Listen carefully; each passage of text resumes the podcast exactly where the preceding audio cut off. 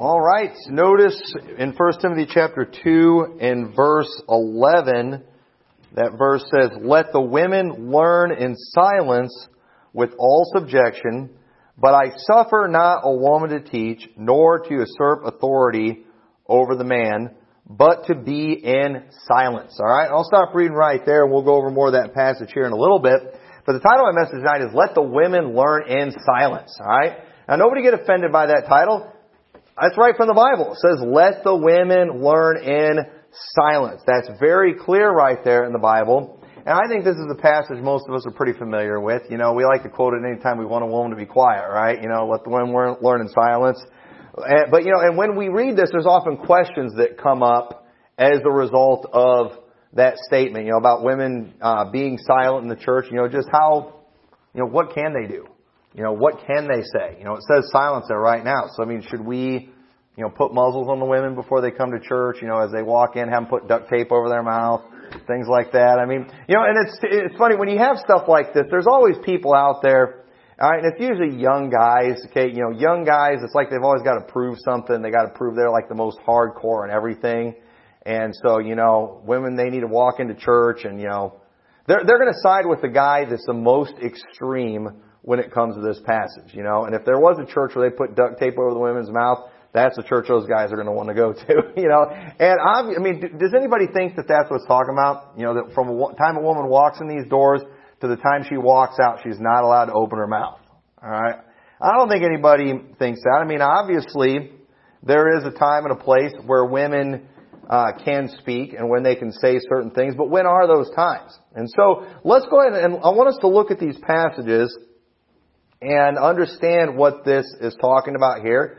So we understand that what it means when it's saying be silent. All right, you know, and you know, none we don't want a man going up and rebuking some woman because they're having a conversation with another lady after the service, saying you're supposed to be silent in the church. And you know, we hear these things all the time. You know, my wife, you know, she's been uh, had this verse quoted to her through Twitter before because she was, you know, speaking on Twitter, and she's had this thrown in her face, and I'm like uh, you know, I don't think Twitter applies to, or, you know, that, I think it's talking about church, not Twitter, not t- social media. But what, we want to make sure we have, that we are following what the Bible teaches right here. And so I want to show you something, because, so first up there in verse 11, notice what it says. It says, let the women learn in silence with all subjection. But I suffer not a woman to teach, nor to usurp authority over the man, but to be in silence. I want you to notice that this problem here, the, the problem with women, it's not them making noise, alright? It's not sound coming from their mouths, but it is them usurping authority. It's them not being in subjection. It is a shame for a woman to not be in subjection to their husband. It is a shame for a woman to be in leadership amongst men. It's a shame for a woman to be instructing men. It's, it's especially in the house of God. That's what the Bible teaches, that it's a shame women are supposed to be silent because they are supposed to be in subjection. Look what it says in 1 Corinthians chapter 14 in case you think that's just one passage. I brought this up to a Pentecostal woman one time too about uh, women being silent in the church, and boy, I thought she was gonna, I, I thought she was gonna have my head after I brought it up. I'm like, hey, I didn't say it.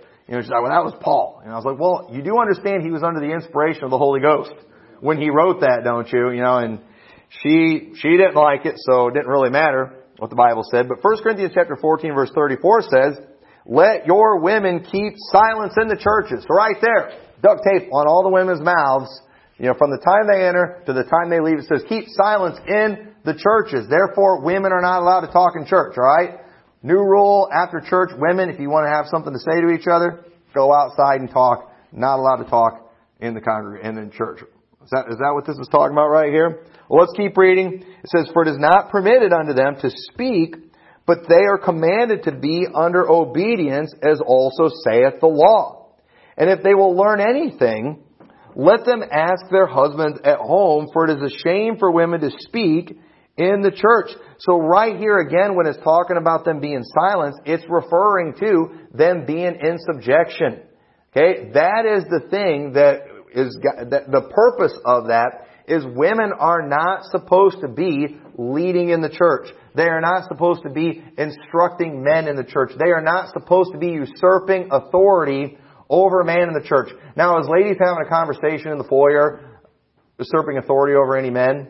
Is them having a conversation in the pews, usurping authority over man?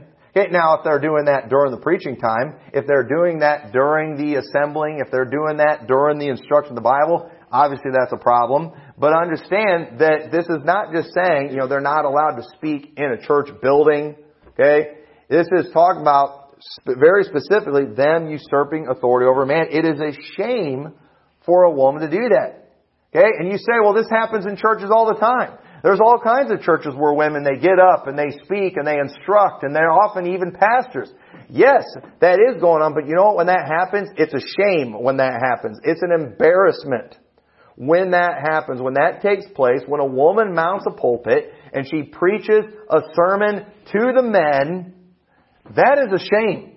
Okay? That is an embarrassment. That is something that the Bible is very clear that is not supposed to be going on. Turn over back to 1 Timothy chapter 2 and verse 13. You say, why?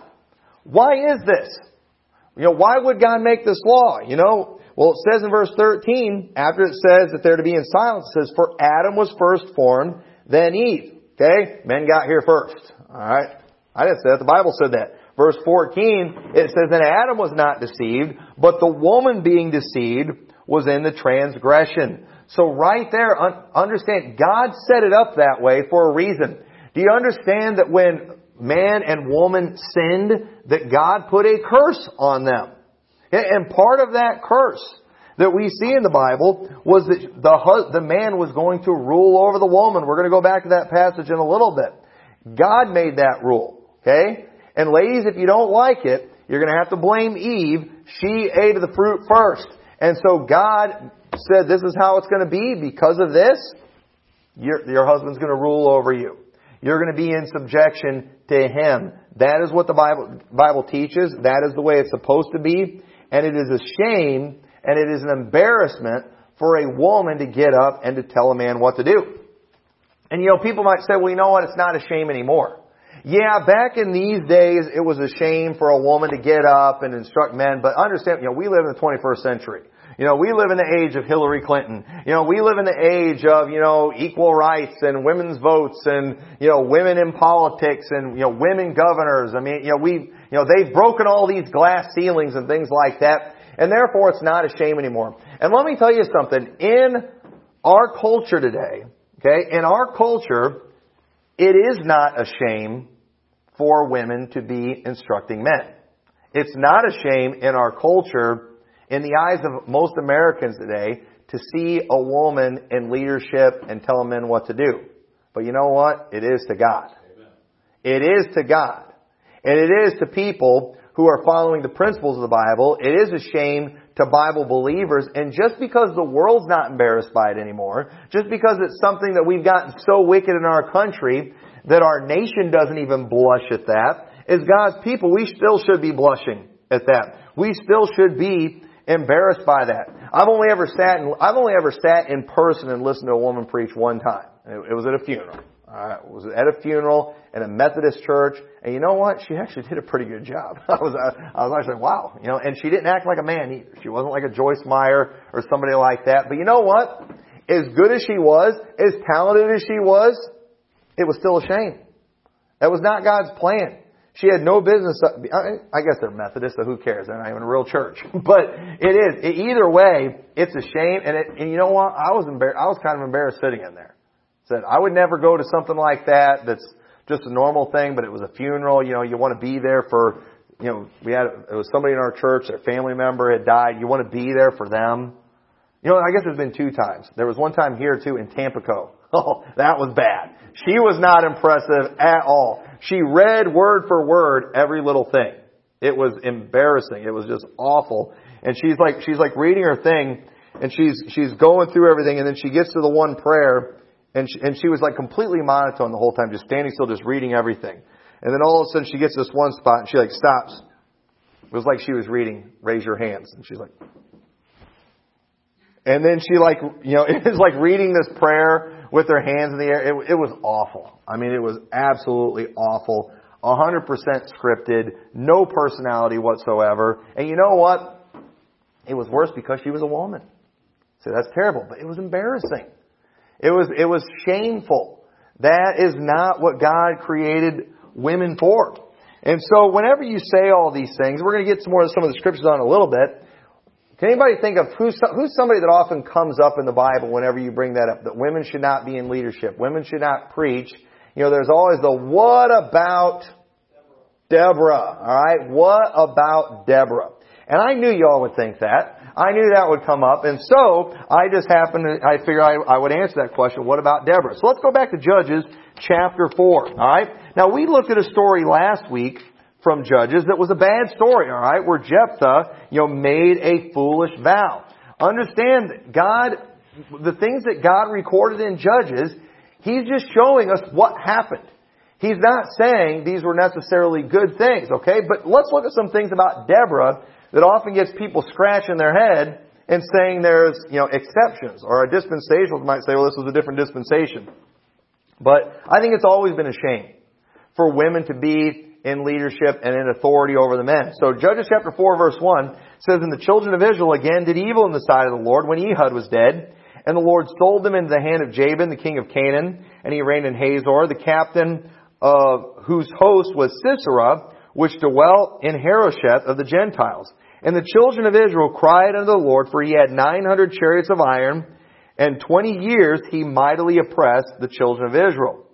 And Deborah, a prophetess, the wife of Lapidoth, she judged Israel at that time. So we've got a woman judge. A woman judging Israel. In the time of the judges, we've got a woman in leadership. And she dwelt under the palm tree of Deborah between Ramah and Bethel and Mount Ephraim. And the children of Israel came up to her for judgment. So the people recognize her as a judge. They come to her, hey, judge us. Tell us what to do. Settle our matters. And she sent and called Barak, the son of uh, Binoam of Kedesh Naphtali, and said unto him, Hath not the Lord God of Israel commanded, saying, Go and draw toward Mount Tabor, and take with thee ten thousand men of the children of Naphtali and of the children of Zebulun? And I will draw unto thee to the river Kishon Sisera, the captain of Jabin's army, with his chariots and his multitude, and I will deliver him into thine hand. And Barak said unto her, If thou wilt go with me, then I will go, but if thou wilt not go with me, then I will not go. So here we got Deborah the prophet. She's telling Barak, she's saying, you need to go and you need to fight against Sisera. And he's like, I'm not going unless you go with me. Something's wrong with that right there. Alright? You know, something would be wrong with me if I hear a burglar break in the house, my wife's like, hey, you know, go see who that is. And I'm like, I ain't going by myself. You go with me. You know, I'm supposed to be the protector, right? You know, that, that would be pretty bad if I did that. But that is exactly what Barak said. And she said, I will surely go with thee, notwithstanding the journey that thou uh, takest shall not be for thine honor, for the Lord shall sell Sisera into the hand of a woman. And Deborah arose and went with Barak to Kadesh. So notice how she mentions to him, hey, this, this isn't going to be for your honor. The Lord's going to deliver Sisera into the hands of a woman. Alright? So notice though, alright, so when people bring up what about Deborah? Okay? Well, first of all, notice this was a time when Israel was doing evil. Okay? And the fact that she was a judge, I don't, I believe Deborah was a good woman. I don't believe for a second that this is, that Deborah, that Deborah was bad for judging. I don't believe this is a, a bad reflection of her. I think it was a bad reflection of Israel. They were so wicked during that time, they were so pathetic, that the best leader they had was a woman. Now that doesn't, that's not putting Deborah down, that's putting the men down. They're so pathetic, they're so wimpy, that what happens, she's saying, hey, it's time for you to go to battle. And he's like, I'm not going unless you go with me. And you know what she tells him? She's like, alright, you're gonna go, we're gonna win, but it's not gonna be for your honor. You're not gonna get the glory of this. You're a pansy. Alright? You've got to have a woman go with you. You know what? God's going to deliver Sisera into the hands of a woman. And let me tell you something about women, alright? There are a lot of women out there that are doing a lot of great things, that are accomplishing a lot of great things. There's a lot of women out there that are doing the job of mother and father. There are women out there who are raising their kids and providing their, for their kids. That's not a bad reflection on them. That's a bad reflection on their deadbeat dads. That the fact, there's a lot of women today that are leading homes not because they're bad women, but because their husbands are pathetic. Okay? It's not because they have a domineering personality. It's because their husbands are weak, lame mice. And, they, and therefore, the women often, they step up when the guys aren't going to step up. That happens a lot. I don't believe that's a bad reflection of women. I believe it's a bad reflection of the men. There are many churches today even Baptist churches that have a lot of female leadership in the church. You know why? Because if the women don't do it, nobody's going to do it. That's not a bad reflection on the women, it's a bad reflection on the men. And ladies, I'm not telling you that if you see something, you see something lacking, that it's just okay for you to just go and take over and things like that. But understand, okay, if it happens, the people we really ought to be looking down on are the men. Okay? Men are supposed to lead the home. But if he's not going to do that, what are the women supposed to do? Just let their kids go to the devil? Are they just supposed to let their kids starve to death? No, you know what they're going to do? They're going to step up. And they're going to take care of things. And so I personally believe that this was a shameful time for Israel. I don't believe Deborah was a bad woman, but I believe Israel was a bad nation at that time, and I believe this was a shameful time for them. Okay, so you know, what about Deborah? Nothing wrong with Deborah. Everything wrong with Israel during that time. And notice too, alright, so, you know, uh, well, we're not, we're not gonna take, we don't have time to go through the whole chapter, but you all know the story. Sisera, you know, they're losing the battle, Sisera escapes. He goes into the tent of Jael, and what does she do? Jael ends up killing him. Jael ends up slaying him. Now, I would love to see what Hollywood would do with this story. Okay? I told y'all about the one Bible movie where when the men of Sodom came after the, you know, Lot and the angels, instead of the angel blinding them, they had that Chinese angel that broke out of samurai swords and went all ninja on them. Well, I tell you exactly, I, I know what they would do today. Okay? I know what they would do. Have you noticed too, like at work on the news, on, like every other commercial, that's like featuring something about women. They've got to have something on there. I'm talking about multiple commercials where women are, you know, boxing with, you know, beating on punching bags and stuff. They're always trying to portray women as these tough fighters, okay? And I talked about this morning, they're the weaker vessel, alright? They're not that tough, they're not that strong, alright? My wife's pretty tough, but you know what? You know, she, she hasn't got a chance against me, alright? You know, it's, it's just, it's, it's a male-female thing, alright? But I know how this scene would work out, you know? Jael would be in there, you know, he's going to come try to take advantage of her, and guess what? It's going to turn into a fight. You know, it's going to turn into a fight. She's going to break out some ninja moves. She's going to grab a tent spike and do a ninja move and smack it in through his head. But you know how Jael got him? Read the story. She starts acting like a woman. You know what she did? She starts taking care of him. She gets him to lay down. She gets him all comfortable. She goes to make him some food. She's, you know, feeding him. She goes to the kitchen, you know, and then after she takes care of this guy, like a woman takes care of a man, the man falls asleep, and while he's asleep, she goes and drives a spike through his head. Alright, now that's pretty cool right there. But alright, now that's, that, that was pretty impressive right there. But notice though, she killed him in a way a, fem, a, a female would need to. She was no match for him physically. So what did she do? She did what females do. She took care of the man. He's all relaxed. He goes to sleep. And then, you know, women fight dirty too. Alright, they can be vicious. And that is exactly what she did. She nailed his head to the ground. And that, that had to have been a sight to behold. You know, she's standing there outside the tent, you know, hey, Where's Sisera? he's in there. He's dead. I took care of him. And they went in there and saw that. And you know how she got him? It wasn't because she broke out her ninja moves. She acted like a female. And she, she took care of things. And he was defeated by a woman. The Lord delivered him in the hands of a woman. You know what? That was a shameful thing. Look at what it says in uh, 2 Samuel uh, chapter 11. Okay? I believe this put Israel to shame when this happens. Judges chapter 9 verse 52.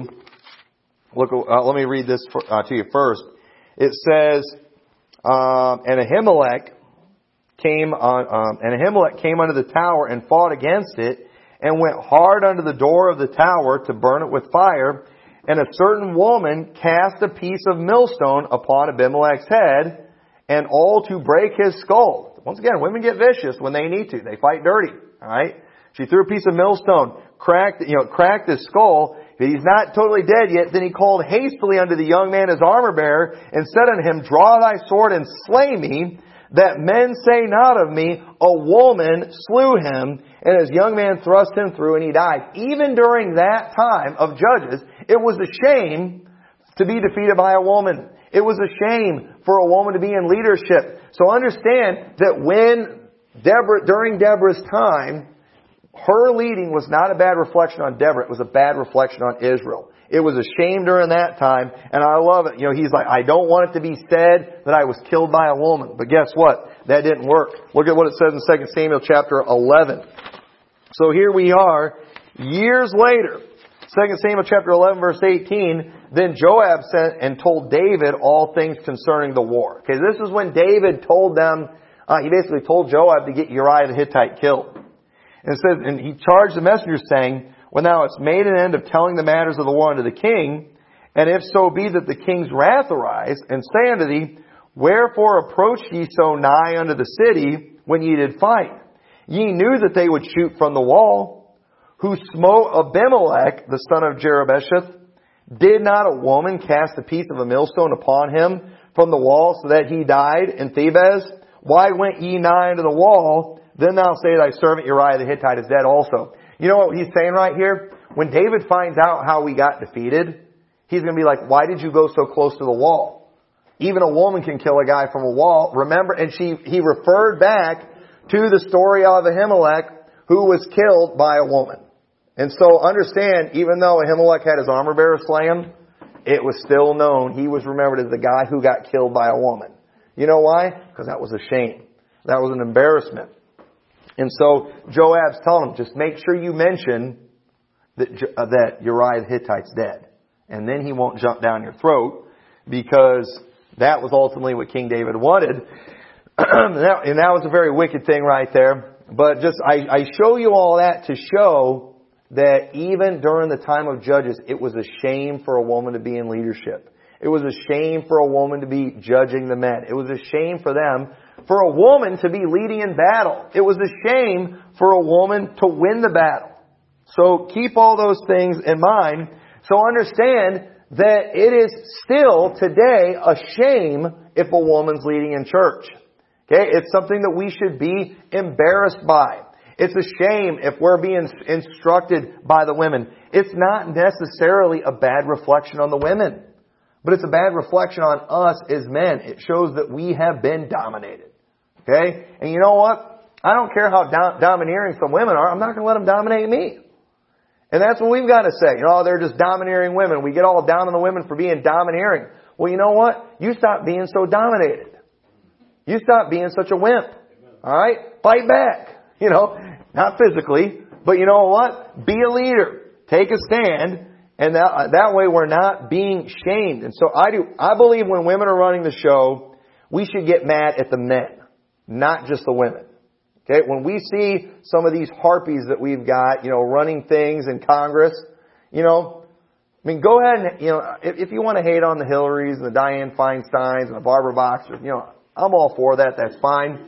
But you know what? We ought to be more down on the men than anyone else. Because that is a failure on the men's part. So, Having said all that, so we see that the problem with the women speaking, it's not the fact that words are coming out of their mouth and noise is coming and they're creating sound waves in the church, but it's that they are usurping authority. That is a shameful thing. It makes us look bad if that's going on. So when can a woman speak in church? Alright? Because the Bible says going to be silent in the church. So are they not allowed to sing? Okay? Well let me, obviously they're allowed to sing. How is congregational singing, how is a lady singing in the congregation, how is that usurping authority over the man? It's not at all. Okay? What is shameful about a lady singing in church? Absolutely nothing. Okay? When a lady's singing in church, how is she telling us what to do? Alright? Now I've seen it before where women get up to sing a special, and before they sing a special, they start testifying and want to preach a little sermon. That's shameful. Alright? I've, I've seen that before, and that is very off-putting when that happens, when you get some, you know, big old southern woman gets up there, you know, I just want to praise the Lord before I sing this song, and then they just go into this long story and they start crying and they just, you know, shut up, you know, sing your song, you know, you're embarrassing us, alright? This is embarrassing. We don't want to hear you testify right now. I was at a church one time, and there was a family that were singing, they were singing. It was the, the father, the mother, and their daughter, who was an adult, She's playing the piano. She's singing. All of a sudden in the middle of the song, she gets in the spirit, in the spirit with a small s. Alright, let me clarify that. And she just starts screaming. Literally screaming. She's got her hands in the air and she's just screaming. And for like 10 minutes, she's got her hands in the air, eyes closed, looking in the sky, just screaming and testifying. I don't know what she was testifying of. She was crying so much and, occasionally she would stop talking to do a few more screams. And I couldn't even tell what she was saying. I was just a kid and I was like getting freaked out. I was like, this is really weird. You know, and you know, before it was exciting, it was one of these camp meetings where people were running and jumping and I was, I was like having a good time. But when the woman started screaming, I got freaked out. And I remember too, these people had actually sang at our church before and there was a lot more toned down when they sang at our church. But I remember after that my dad was like, yeah, we're not having them back. he was like, He's like, that would have been, I'm glad that never happened in our church. And apparently that was something after that she started doing all the time, you know, and she was kind of known for that. That's inappropriate. Alright. That is completely inappropriate for that to go on. And so the woman opening her mouth is not the sin, but the usurping authority, okay? You know, if, if you know, if I'm asking, hey, do you have a prayer request? And a woman gives a prayer request. How is that usurping authority over the man? How is that them instructing men? How is that them, you know, claiming any type of authority? Alright, now if I had a lady come up here and then run that part of the service, that would be a shame. Okay? She's kind of running things, she's kind of instructing things, all that, you know, and sometimes too, you know, here you all are well behaved. I, I never have any problems during prayer requests. But you know, sometimes as a pastor too, when you open up for prayer requests like that, I've seen it before where you know, I remember there's been a couple times when my dad had to kind of shut people down because they start sharing a little too much information. You know, they start going into some of their family problems that everybody doesn't need to know about. And sometimes you got, you actually do have to lead in that and kind of put a stop to things. And, uh, you know, we, we got to be ready for, for those things. But, you know, given a prayer request, you know, a woman speaking before church and after church, you know, ladies, we're not going to yell at you if you're having a conversation with somebody. Know, we're not going, you, you're allowed, you're allowed to talk, you're allowed to fellowship. That is not usurping authority over the man. Okay? Now, if we've got a bunch of guys standing around and some woman wants to just step in and take over the conversation, then we've got a problem right there. All right? That you know, it, it why because it's it's embarrassing. All right? You're not supposed to be domineering dominating the conversation. And what this all comes down to is there are, there are just things that are shameful. And any time a woman's usurping authority, that is a shame. We let ladies in our church, and I've talked about this before, they go soul winning. They knock on doors and they give the gospel to men.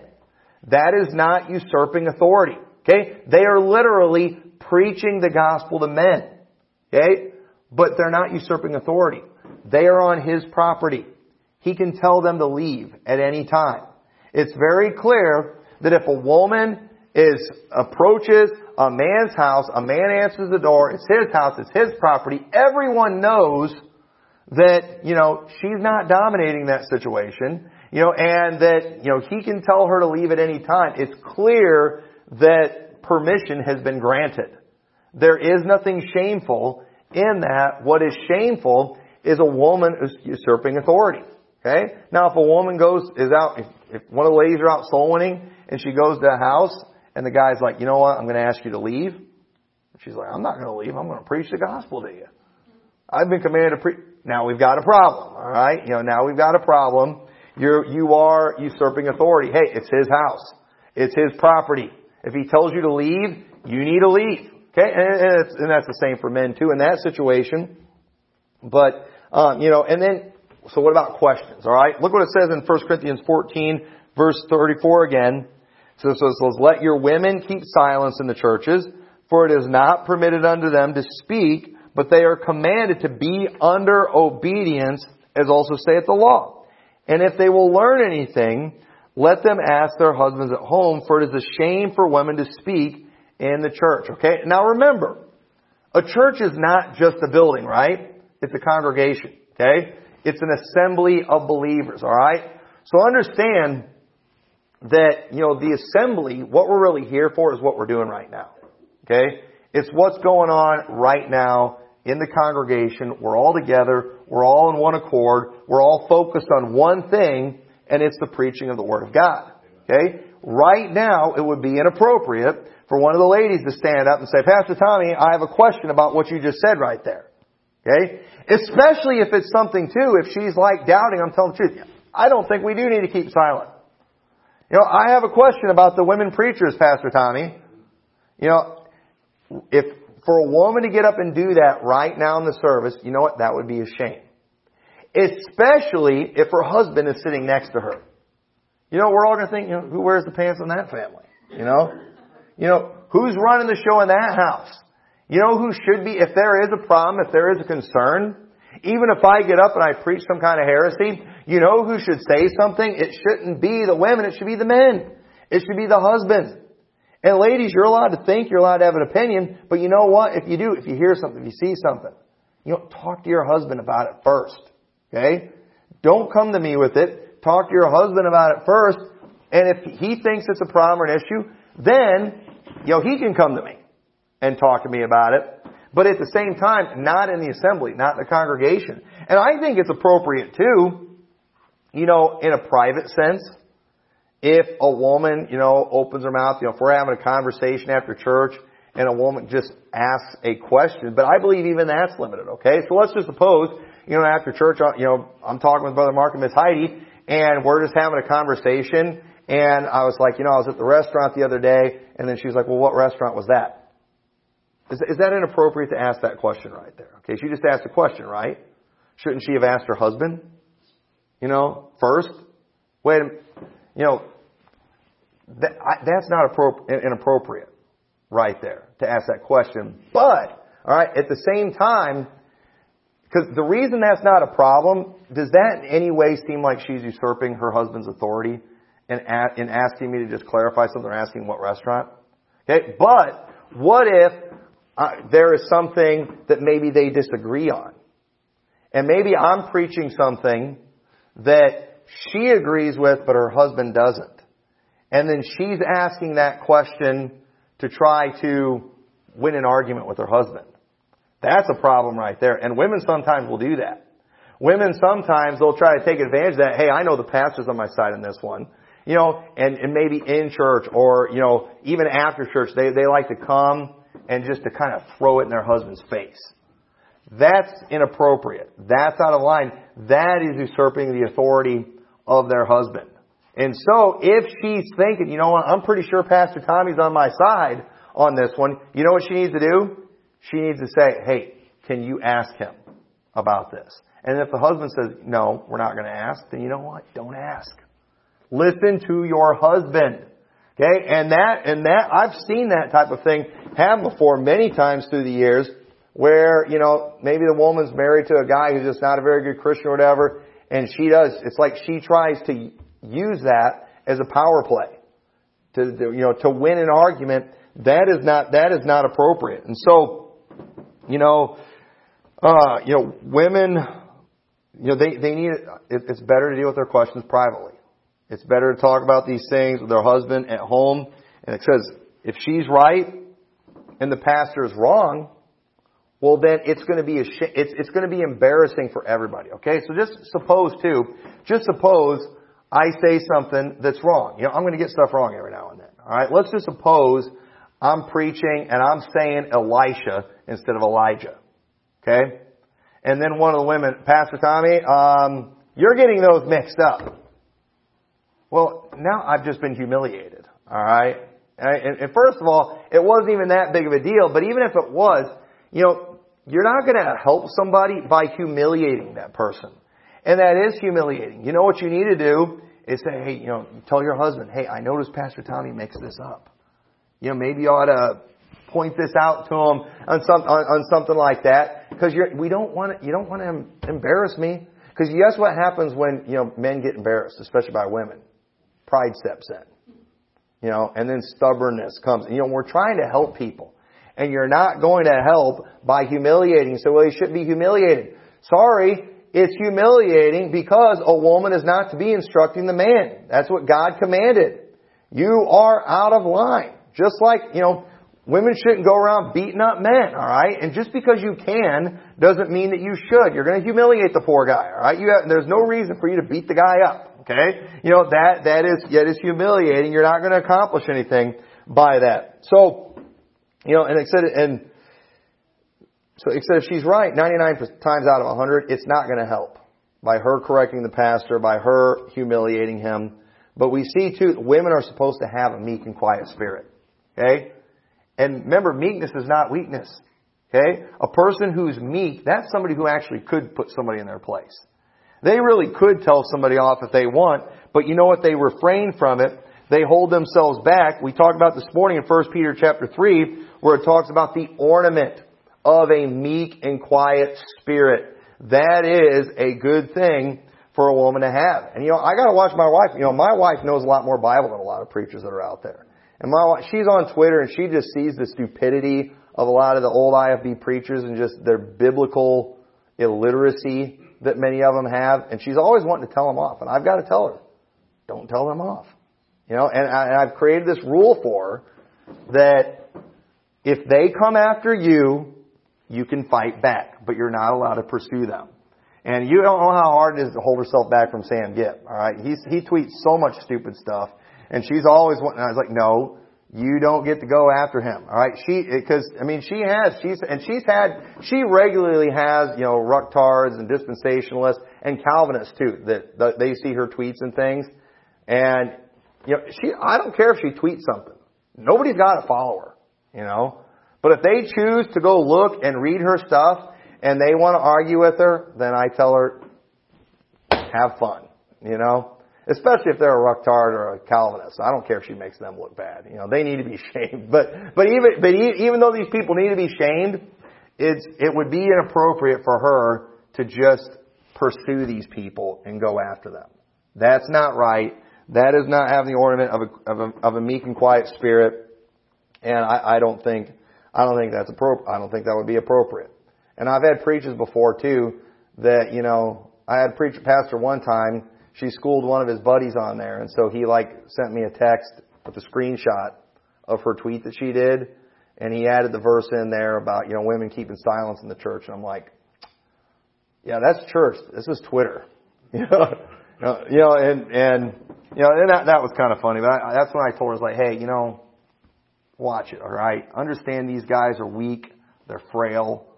They, you know, they don't know the Bible very well and, and you're embarrassing them because, you know, not, because they're weak. Alright? And, and I'm telling you right now, my wife could probably preach better sermons than a lot of preachers that I know. But you know what? I'm not going to let her do it. You know why? Because it's a shame. Right? It, it would be it would be putting them to shame, and she could put a lot of men to shame when it when it came to how she preaches versus how how they preach or how much Bible they know versus how much she knows. But women are they got to have meek and quiet. That means they might have the answers sometimes. They got to learn to keep their mouths shut. You say, I don't like that. Well, blame great, great, great, great grandma Eve. Mm-hmm. All right, her fault. It's in the scriptures. It's very clear. All right, so they are women are to be silent in the church. They are because they are not to be usurping authority. They are not to be in a position of authority over the men in any way whatsoever. That is a shame, and that is the purpose of the silence. So what about outside the church, alright? What about outside the church? You know, when, you know, when can women speak, whatever? Well, first off, remember, no man has any authority over another man's wife, alright? Just understand that while the woman is supposed, she's supposed to be in subjection to her husband, alright? I do not have the right to go to somebody else's house and tell their wife what to do. I do not have that authority. There's a lot of these punks out there too, and it's usually single guys, alright? Usually these dumb single guys that are too pathetic to get a woman for themselves because they're such pathetic leaders. They're always the ones too that are like, they, they, they think, a lot of these MGTOW types, which are some of the most pathetic, wimpy men in the world, that can't, they, I mean, they can't lead nothing. They're the ones that are always acting like all women should be in subjection to them. You know, they should be able to tell any woman to shut up or whatever. And, you know, and they've tried that with my wife before and it's not usually pretty when that happens. But, you know, they, you know, they have no authority, alright? You know, women, they're allowed to think. Women are allowed to have opinions. But they should never be seen or even be perceived as doing anything that would be going against their husband. Alright? And if, and so my wife, even outside the church, okay, whether it be on Twitter or whatever, she shouldn't be doing something that would be going against me. Alright? And, you know, out there contradicting something that I teach, you know, working against me in any way, that would be a shame for that to happen. If she's out there, if I'm preaching, you know, anti-dispensationalism and she's pre- you know, teaching dispensationalism on Twitter, I'm going to look like an idiot. All right, I'm going to look like George H. W. Bush when he was somebody who was, you know, pro-life, but then later it turned out his wife was pro-choice. You know, and first off, you know, who cares what she thought? She was just the first lady. They don't have any authority anyway. And this was after he got out of office that she made a big deal about that. But that was another thing too. A lot of these Baptists too that were praising Barbara Bush for being such a classy lady after she died, they forgot about the fact she was for killing babies. That's just a side note right there. But it was, you know, it, it, but at least her too, she was old, old school enough that she knew that, hey, my husband's the one in leadership. I shouldn't be out there publicly against him on these things. And you know what? Husbands and wives are going to disagree sometimes, but you know what? you ought to keep that disagreement between yourselves. And she did that, and people respected it back then. Today, alright, if Melania Trump came out and said, I'm pro-choice, when Trump's supposedly pro-life, people would praise that. You know, isn't this great? She's not being dominated by her husband. You know, she's not conforming to her husband's views. But you know what? Even if that were the case, she ought to keep her mouth shut about it. She's not the one in authority. She's not the president. She is his wife. She should not be going against her husband. That would be wrong. And if she's got a different opinion than him, then you know what? She can try to influence his policy, you know, in the home. But I don't even know if she even lives in the White House. You know, I don't think it was nice enough for her. You know, she, it wasn't fancy enough. But anyway, so you know, in the end, there's going to be many situations where it seems unfair, and it's going to seem like there's a disadvantage to being a woman. All right, turn over to Genesis three in verse 16. All right, let me show you something here. This is something that's important, I think, for men and women to understand.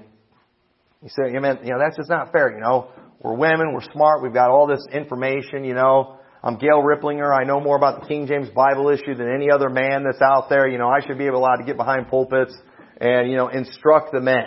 All right, sorry, uh, not appropriate. And you might think that's not fair, it's a disadvantage. Well, Genesis 3.16.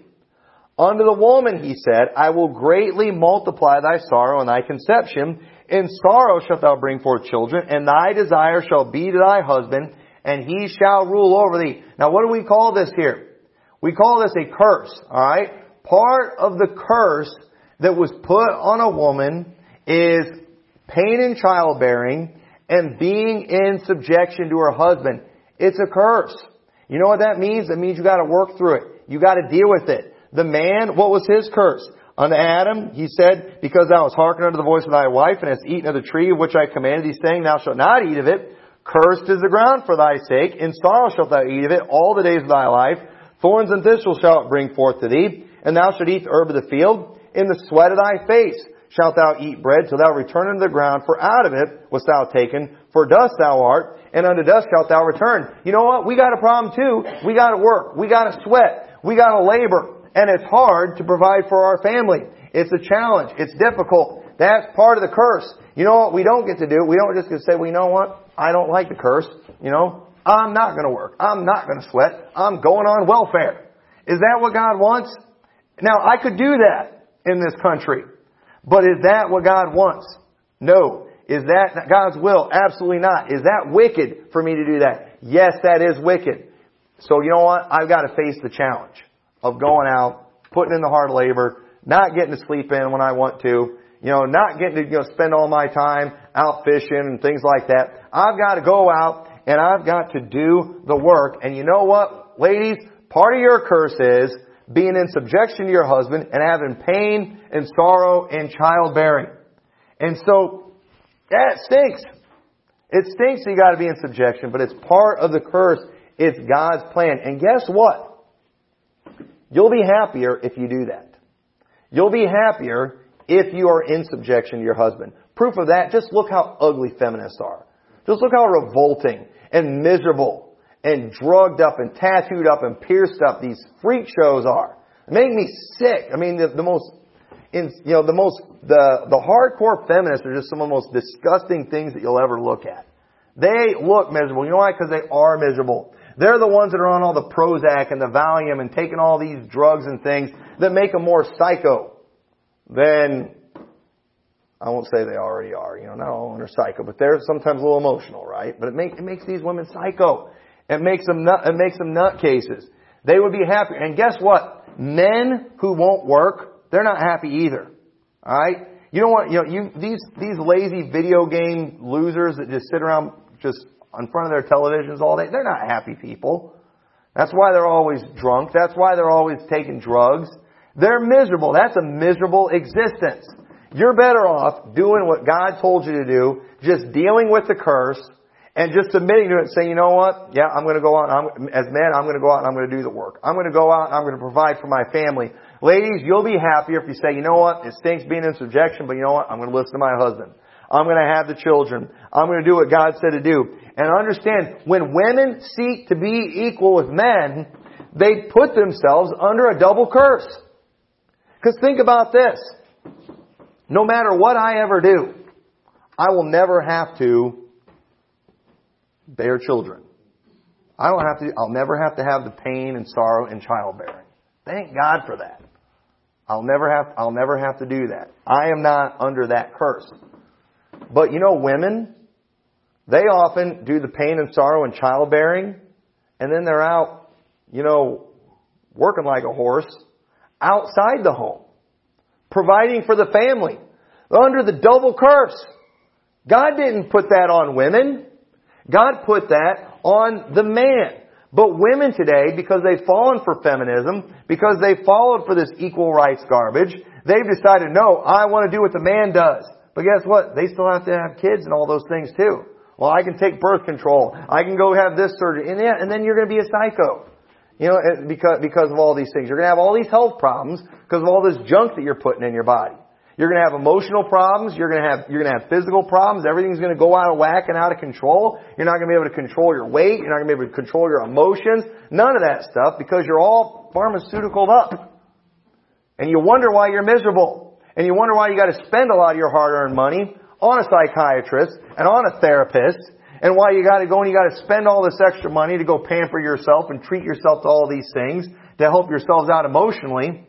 You'd have been happier if you'd have stayed home, if you'd have submitted to your husband and raised some children. You'd have been happier if you'd have done all those things. But you didn't. You fell for the lies of the world and you're miserable as a result of it. And women today, women are in a tough spot today. Women are in a tough spot because today men are a bunch of pansies. They're a bunch of pansies. They don't want to leave. But you know what? Women they're not going to help the cause by stepping outside the position God put them in. If you keep bailing these bums out, they're going to keep being bums. You know what you need to do sometimes? You just need to trust God. You need to trust God that He'll change their heart. You need to trust God that He'll whoop him into shape. And maybe if he's that big of a pile of garbage, if your husband's that bad, maybe pray that the Lord will take him out and give you, that way you're free to marry a new husband. And there are, if you won't provide for your own, you've denied the faith, you're worse than an infidel. You know what? A guy who won't do that, he needs to drop dead. And you know what? If a woman's married to a guy that won't provide, that's making her have his children and provide for him at the same time, you know what? I wouldn't get mad at that woman if she prayed for God to take her husband out. Say, Lord, I need a new husband. But I want to stay in your will, Lord. I can't get a new husband until death do us part. And so, Lord, if you could do something about that, I'm, I believe with all my heart, if a woman did that, I think God would take care of, I think God would either straighten him out or take care of things. People die in car wrecks every day. Alright? People die in crazy things every day, and I don't think that, I don't think that would be a bad prayer. I feel sorry for some women. I feel sorry for some of the men that are out there too, man. I think you can say that prayer too. If you got, if you got one of them wives like that, say, Lord, I'm trying to do everything I can.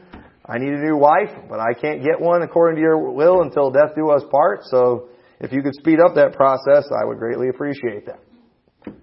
You might think I'm terrible. I don't think that's wrong. I'm 100% for that. I've prayed, I've prayed for some people's spouses to either get right or die. And I don't feel bad because of that. You know, in the Bible days, if they committed adultery or something like that, they were supposed to be put to death. Well, our government's pathetic. We don't put adulterers to death. So you know what? The Lord knows I can't do that, but He can. He can put them to death. You know what the problem is most time though is just the other one's not as innocent as they think they are. You know, and but I'm telling you, I believe if they submitted to God's will, God would get you a new one. And that would mean he'd have to kill the old one. But I, I don't know. I don't, I don't. I hope you don't think I'm terrible because of that. I, but I feel great about that. But anyway, you know what women need to do. They need to worry about what they're supposed to do and have faith that God will work on their husbands. You know, back uh, First Peter chapter three. I'll close with this. First Peter chapter three and verse one says, "Likewise, ye wives, be in subjection to your own husbands." that if any obey not the word, they also may without the word be won by the conversation of the wives, while they behold your chaste conversation coupled with fear. God's telling them here, hey ladies, if you've got a lost husband, you do what you're supposed to do. And maybe you'll win them over. I think if a lady or even a husband would at least do what they're supposed to do, I think most of the time God will straighten the other one out. That's what I think would happen. But if, if not, I think God would take them out. And I don't, I think, I think it's fine to, to pray for that. I will say, I've never prayed for the Lord to take my wife out. Alright, I've never, I've never, she's never been that bad. Alright. Prayed a few times, maybe straighten her out, help her out a little bit. No, I'm just kidding, but, uh, you know, never gone that far. Don't be quick to do that, alright? Don't be quick to do that. But, you know, it, but you do your part. You do your part. And ladies, that's going to be tough. That's going to take some faith right there. But you know what? It's going to take some humility. But God resists the proud and giveth grace unto the humble. God will take care of you in that. So let the women learn in silence, alright? This is all about subjection. It is a shame for a woman to be in authority over a man, instructing men. Ladies after church, y'all get together, y'all talk all you want, have fun, have a good time. We're not going to put duct tape over ladies' mouths before they come to church. We're not going to get muzzles for the women of Liberty Baptist Church. You know, you're, you're allowed to, you know, if I say something funny and you laugh or something like that, that's fine. You're not usurping authority, alright? I'm not for women amening and stuff in church. You know, once again, that could look bad if I'm like, you know, some of you deadbeat husbands aren't doing what you're supposed to do. We don't need to hear your wife at that point. Amen. You know, and especially too, if I'm pre, maybe you had an argument and I'm preaching something, I'm on her side. We don't need your wife sitting there, amen, that's right, and you know, and shouting and stuff like that. You know what, because you know what, she's, she's making you look bad. You're usurping your authority, alright? Men, if you want to do that, you're the one in authority, alright? You're the ones that are allowed to speak and allowed to say something. That, that's fine, but when it comes to learning, let, let them learn, let the women learn in silence. And so, I hope that was a help to you. Let's pray. Dear Lord, we thank you so much for your word. I pray you'll help all of us, Lord, to uh, practice these things in our lives and to, uh, Lord, I, I pray you'll help us to just uh, make it clear, Lord, that uh, we don't, we're not looking down on women. They're obviously very special. There's something to be cherished and honored as we talked about this morning. But dear God, I pray you'll help all of us to just recognize the roles that you have placed us in. Help us to realize we're not going to make things better by getting out of line and, and changing your plan. I pray you'll just help everyone to have the faith that they're supposed to have and be obedient. And in your name we pray. Amen.